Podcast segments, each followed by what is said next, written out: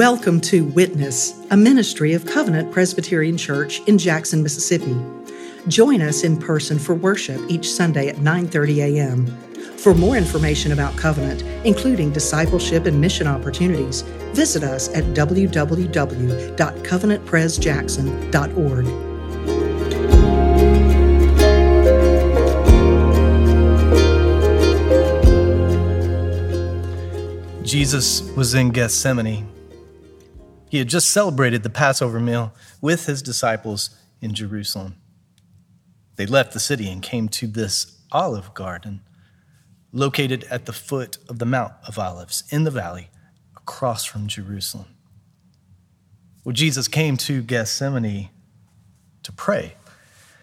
But instead of praying alone, he took three of his closest followers with him Peter and James and John and he asked them to watch, to wait while he prayed. Jesus wanted to pray. He needed to pray because he was in anguish. He was in turmoil. He was in distress. He was stretched to the limit, sorrowful, even unto death. Why? He knew he was facing death. But he was facing much more than death, much more than his own death. It was death for the sins of the world. In his death, Jesus was about to take God's punishment, God's wrath for every sin, for your sin. All of it. Past, present, future. He was taking it on himself, giving his life as your substitute. So that you would not have to face God's wrath, so that you would not have to face God's punishment for your sin, so that you could be free, forgiven, so that your sins could be removed from you like a dirty, sweaty, stained shirt. Jesus takes it from you and he wears it as his own. And he hands you his spotless, stain free, smells like it's fresh out of the wash shirt. Through faith in Jesus Christ, be free, be cleansed, be forgiven.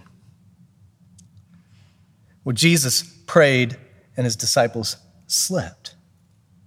When he awakens them for the third time, Judas arrives. Judas was one of the 12, the 12 disciples. Jesus had called Judas to follow him.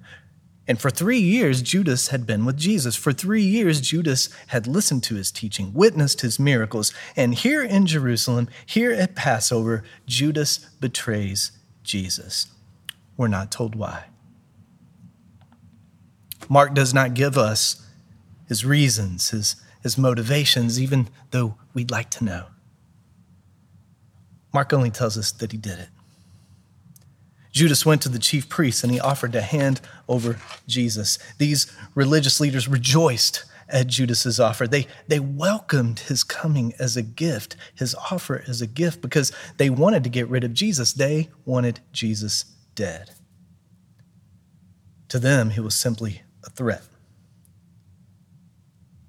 Not only was Jesus popular among the people, but he also came into the temple and acted as if he had the authority, as if he had the power to interrupt worship, to create chaos with the sacrificial system, to publicly condemn their practices.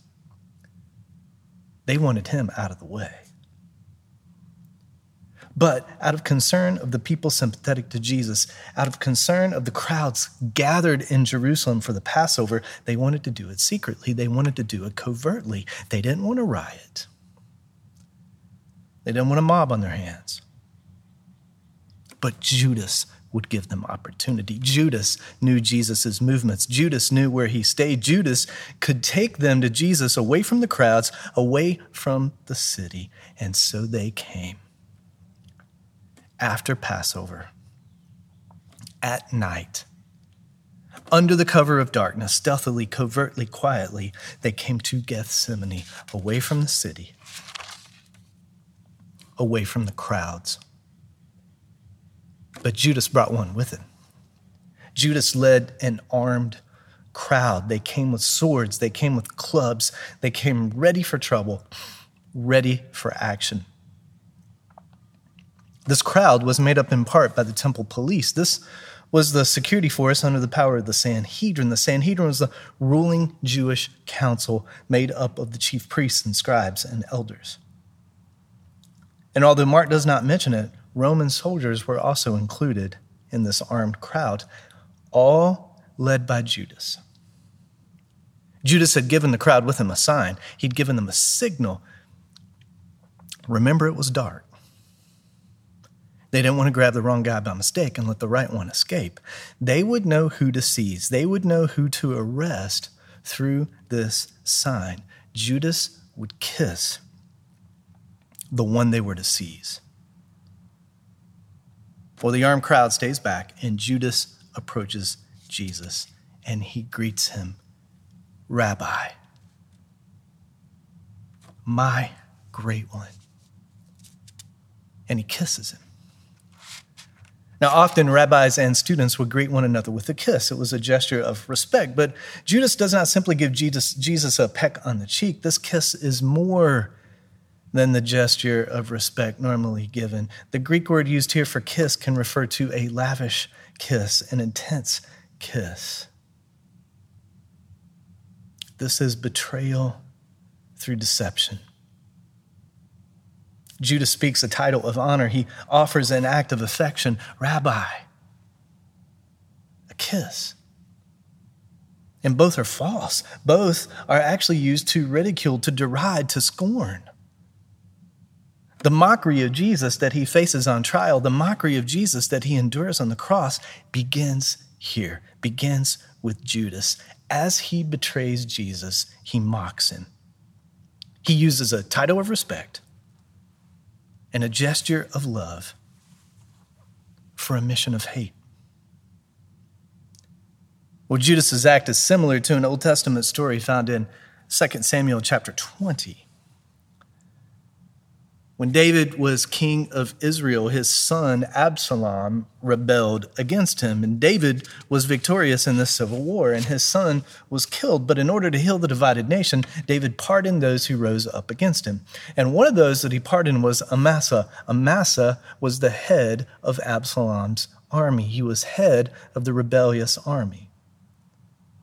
Now, Joab was over David's army.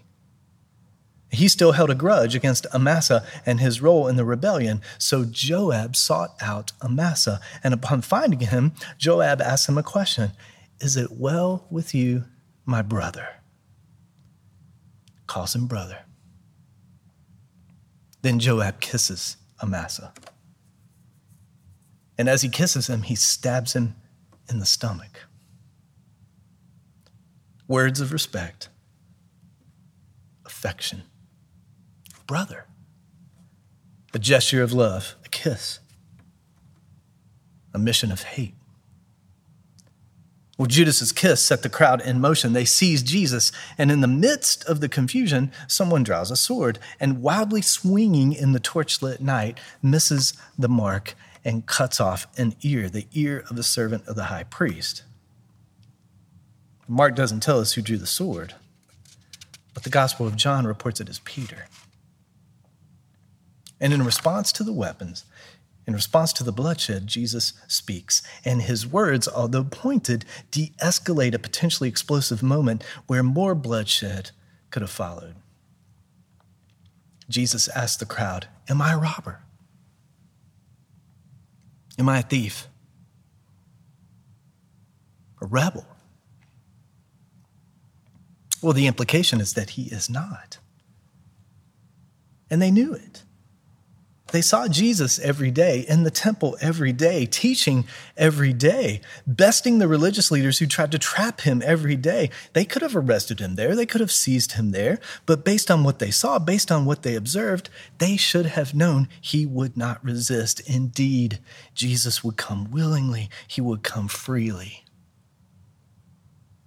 And he ends with these words But let the scripture be fulfilled let the scripture be fulfilled. The scripture that pointed to the fact that this was God's plan, this was God's will that Jesus be arrested.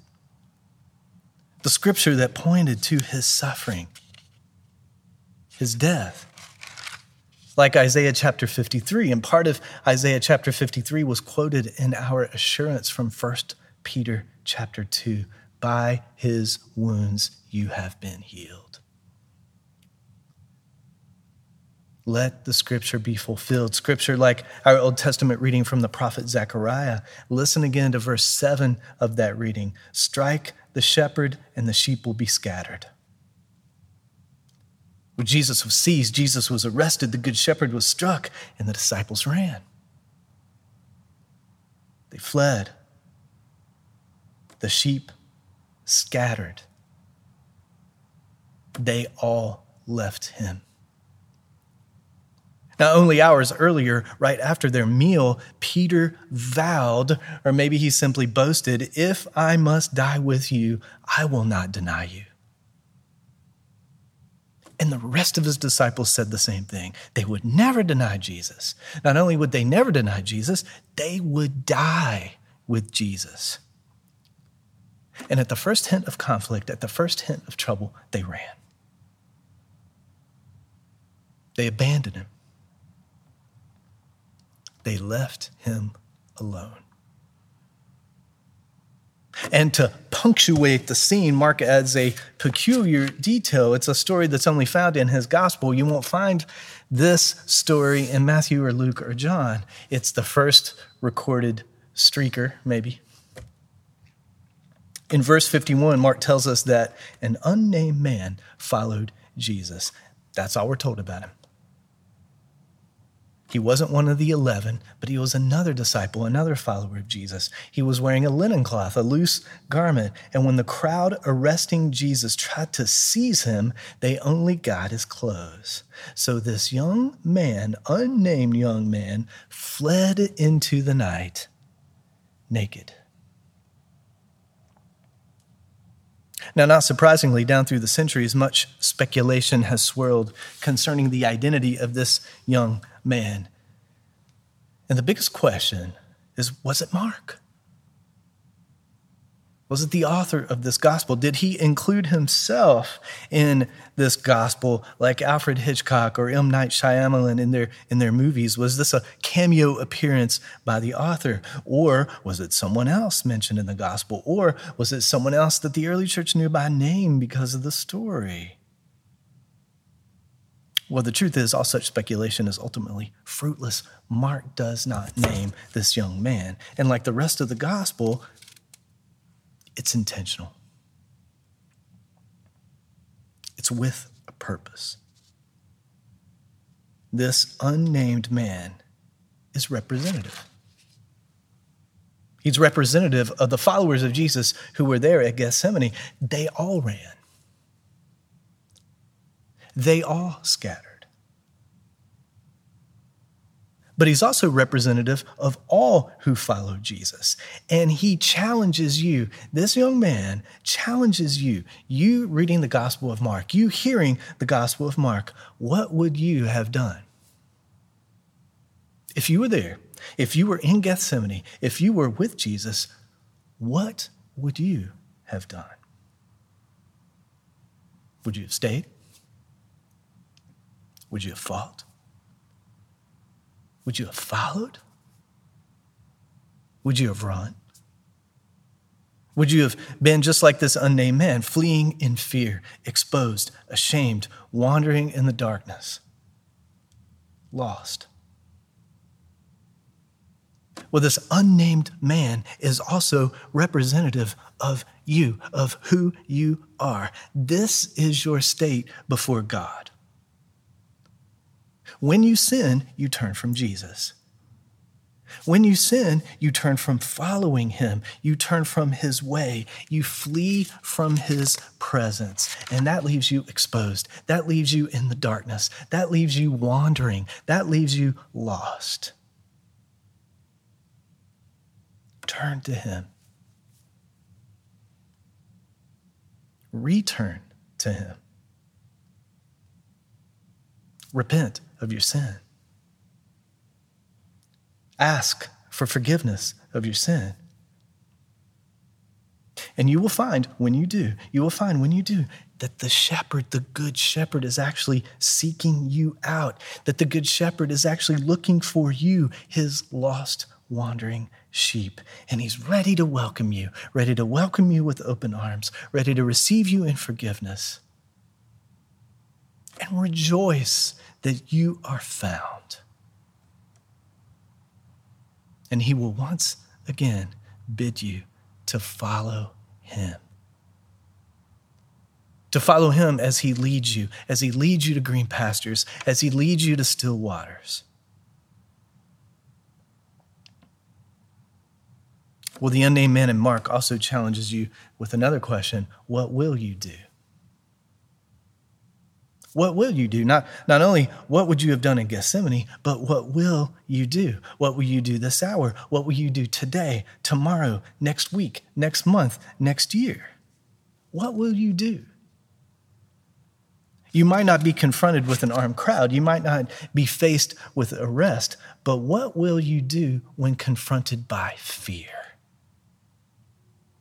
What will you do when you're faced with suffering? What will you do when you're faced with hardship, turmoil, grief, uncertainty, injustice? What will you do? Will you still follow? Will you still walk in his way? Or will you flee? Will you abandon the shepherd? Will you go your own way? Will you try to find refuge in the darkness? Remember, the shepherd has gone before you. Remember, the shepherd has walked the road that you are on. Jesus faced it, he was confronted by it. Fear and suffering and hardship and turmoil and grief and uncertainty, injustice and death. He experienced it all for you. And he has overcome it all for you. He lives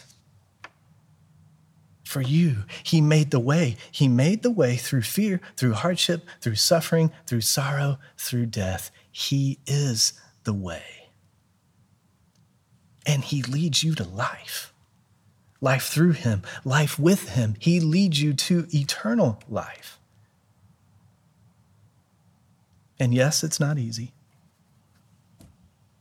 And no, it won't be easy. But you know this. You've experienced it. But it is the way. And Mark challenges you with this unnamed disciple. What will you do? Follow him, the good shepherd, betrayed by his own. For he laid down his life for you. Thank you for tuning in to Witness, a ministry of Covenant Presbyterian Church in Jackson, Mississippi.